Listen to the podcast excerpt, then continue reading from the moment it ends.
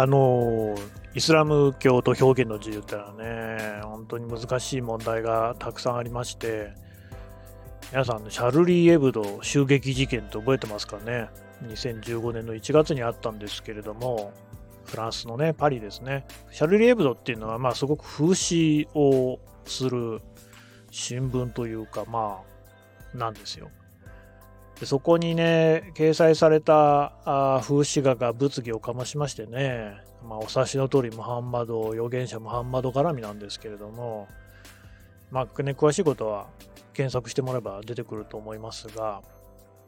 まあ、なんせその編集長からコラムニストから12人も殺害されるっていう大きな事件でね、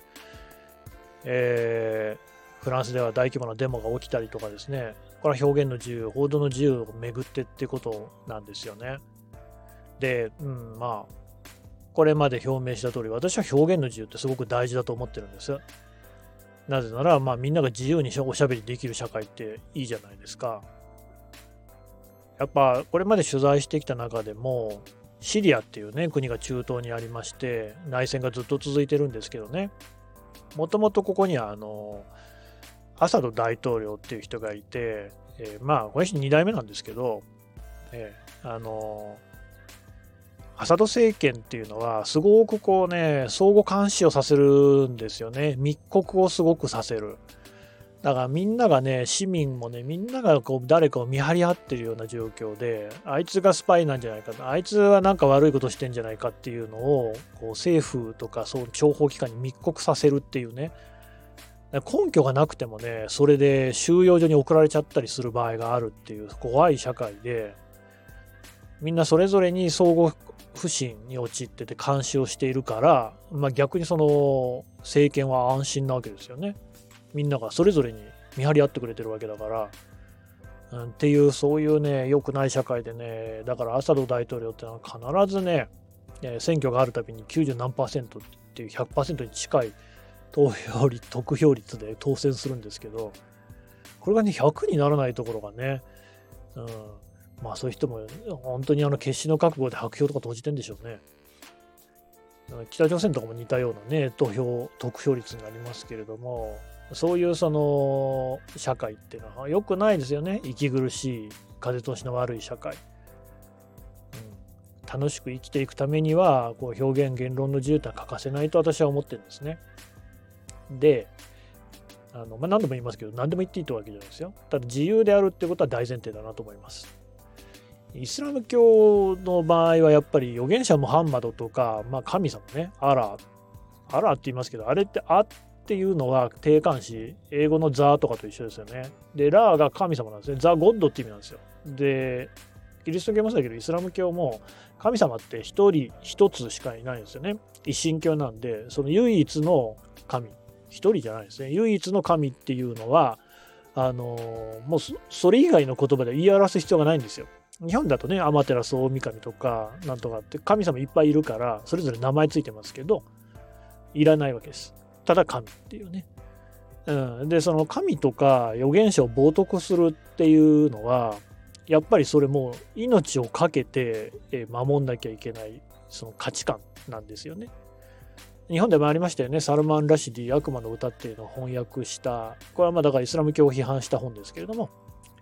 が、あのイランからなんか死刑宣告みたいなのを受けて、で、日本でね、筑波大学でしたか、の方でしたかね、殺害されたっていうのありましたよね。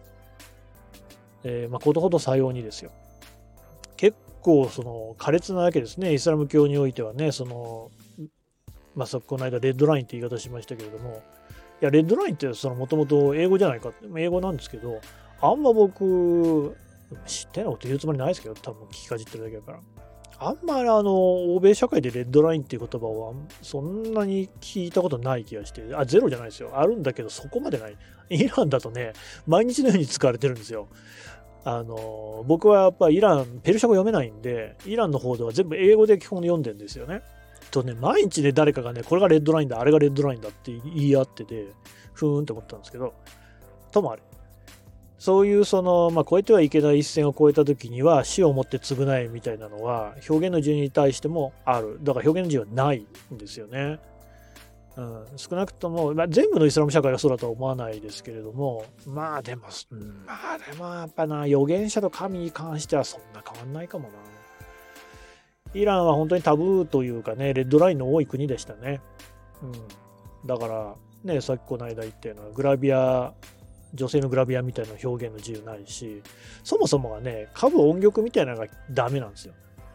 だから、え音楽もあのイランのねすごい昔からこう、ね、伝統音楽みたいなね、うん、日本でいうとこの三味線みたいなお琴みたいなのを使うようなやつはいいんですけど西洋の音楽ダメなんですよね。一切ダメ。映画もなんかハリウッド映画とかダメですね。ダメとか言われると五銀製の品が出回ってるんですけどあ音楽もそうですよ。だともあれあの表向き表向きというかダメ。えー、だからなんかこうね踊るとかいうのも女性が体をくならせるベリーダンスとかありますよね。あれトルコなんかではすごくね、親しまれている芸術ですけれども、ダメ。もちろんダメですよね。あの、だってね、オリンピックがあった時に体操の競技あるでしょ？びっくりしましたけどね、体操の競技で、えっ、ー、と、くるくるくるくる、鉄棒を回る競技あるんじゃないですか。大回転みたいなやつ。あれね、あれにね、なんかあの、アスタリスクってわかります？掛け算のこう計算の記号ですよね。えっ、ー、と、6本の線出てるやつ。うんと、電話機のダイヤル、数字がありますよね。に、シャープともう一個米印ってあるでしょ。あれがアスタリスクですね。米印。あれね、戦士の上にかぶせてね、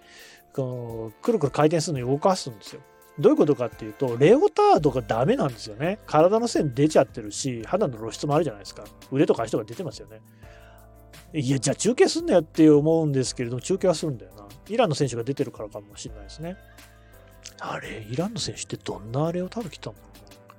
まあ多分なんか緩いのを着てたのかな。陸上とかもそうだし、水着もね、ブルキニっていうのありますよね。あの体の露出がなくて済む。でも多分基本あんまいないんだよな。あちょっとごめんなさい。正確な、詳細なところわかんないんですけど、うん。だから、その表現が自由がない。ただね、これ逆の話も聞いたことがある。これはなんかのコラムで読んだんですけれども、西洋の女性だったですけれどもね、すごくその人はイランに来てからもう目線を集めるってことは窮屈だと。そうですよね。あの、西洋人がイランにいるってこと自体が極めて珍しいですから、東洋人はね、あの中国人の方も結構いらっしゃるんでね、そんなに珍しくもない、いや、珍しいんですけど、まあ、あの西洋人ほど珍しくない。ね。で、すっごいもう目がね、突き刺さるようで、本当にみんながじろじろと、私のね、えー、顔なり体なりを見てくる。ところが、その、チャドルね、黒くてスポッとこう自分の体を覆うやつを着た瞬間に、すごくね、あの、楽になったっていう、そういうのが載ってて、まあそうですよね。まあと言っても目とかね、露出してるこう金髪とか見たら西洋人だったら分かっちゃうんだろうけど、あ、でもね、多分、特に日本の方はね、イランの人、まあ、そのタイプによるけど、イラン人、イランも多国籍国家なんで、多国籍国家違う、多民族国家。ごめんなさいね。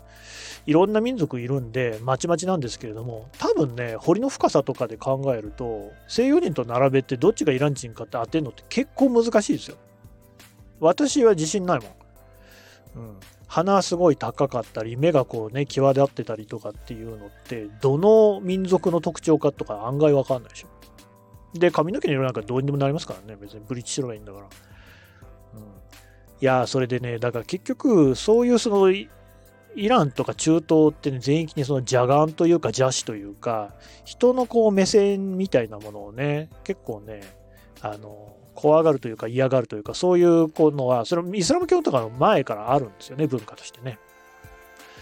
だそういうのを逃れるものとして、チャドルだったり、アバヤだったり、ニカブだったりっていうね、そういうすっぽりものっていうのはあるのかなっていうね。イスラム教って結構ね、あの実践的というか実際的というか、なんかそういう実利を重んじる宗教っていう一面も僕はあると思ってるんですよ。まンマだかそもそも商人ですからね。なんで、えー、結構実利的な一面がそういうとこにはひょっとしたらあるのかもしれない。だこれも難しいんですよね。うん。ま、ちょっと長くなってきたんでね、今回はこの辺で。